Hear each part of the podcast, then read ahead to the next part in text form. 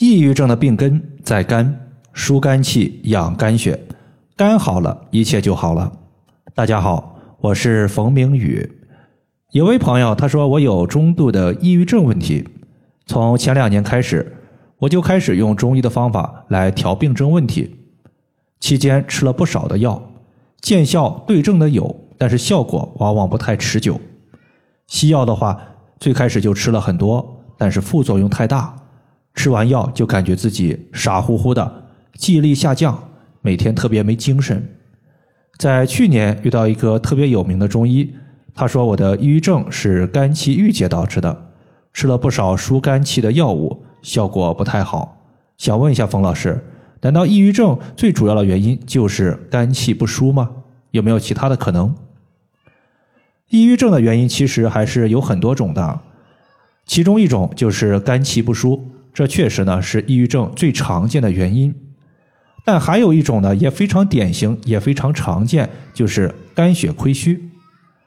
如果你有肝血亏虚引起的抑郁症，这个时候不仅要疏肝气，还要调补肝血。单纯的疏肝气肯定是不行的。我看到这个患者的舌苔，他的舌头两侧隆起，在舌头边缘有肝郁陷，但是他的舌苔整体偏白。说明气血没有充斥到整个舌头，肝血肯定是亏虚的。结合他的一个指甲稍微长长一些，就容易断裂，进一步证明他的肝血不足。因此呢，在他服药的基础上，我给他增加了一组调肝血的穴位。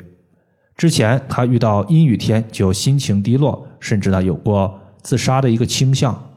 现在呢，他整个人特别的积极，无论是什么样的天气，心态特别好。抑郁症已经消失不见了。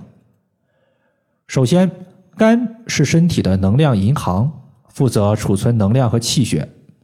如果肝血不足，就像能量库被掏空了，人就会感觉到疲惫、乏力和情绪低落。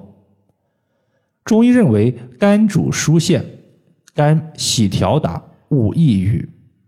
而肝腧穴作为肝脏之气在背部输入的位置，穴位深处。对应的就是肝脏。通过艾灸肝腧穴，它可以起到疏肝解郁、促进肝脏代谢和排毒的作用，有利于肝血的生成和肝血的循环。之前呢，有一个朋友叫小李，他是985一所大学计算机专业的毕业生，后来呢，进入一个知名企业做编程。由于长时间对着电脑屏幕，他的眼睛经常感到。疲劳和视力模糊。最初呢，他是用眼药水和眼保健操来进行缓解，但是效果都不太明显。后来呢，他的一个小姨是我微信群的一个学员，就把他的情况问我该怎么办。当时呢，我给他两个建议。第一个建议就是用纯铜的刮痧板在脑后的颈椎进行刮痧，同时艾灸肝腧穴。因为小李啊平时很忙。晚上加班，那可以说是家常便饭，只能在星期天的时候在肝腧穴绑一个镂空的单联艾灸罐平时他就是把自发热艾灸贴贴敷在肝腧穴上，晚上睡觉之前贴，第二天睡醒之后揭下来。没有想到啊，一段时间之后，他的眼睛状态是越来越好了，之前用眼药水也就彻底不用了，可见。肝开窍于目，肝腧穴它有大补肝血、滋养眼睛的作用。肝腧穴在我们的背部第九胸椎棘突下旁开一点五寸的位置。其次，抑郁症其实它也就是一个人呀想的太多，心情郁闷。从中医角度来说呢，我们可以把它归结为心神不宁。而肝呢，它就相当于是一个血库，如果肝血不足。就相当于是血库里边储存的血液不够了，心得不到滋养，就会感觉很不舒服。而神门穴作为心经的原穴，也就是说，心的原动力在神门穴，凡是和心相关的问题，都可以通过艾灸神门穴来缓解。尤其是我们艾灸神门穴之后，能够让心和肾交接起来，舒缓情绪，达到安神的效果。神门穴在找的时候，我们先弯曲手腕，可以摸到一个手腕横纹，手腕横纹的内侧能有一条大筋，这条大筋的内侧就是我们要找的神门穴的所在。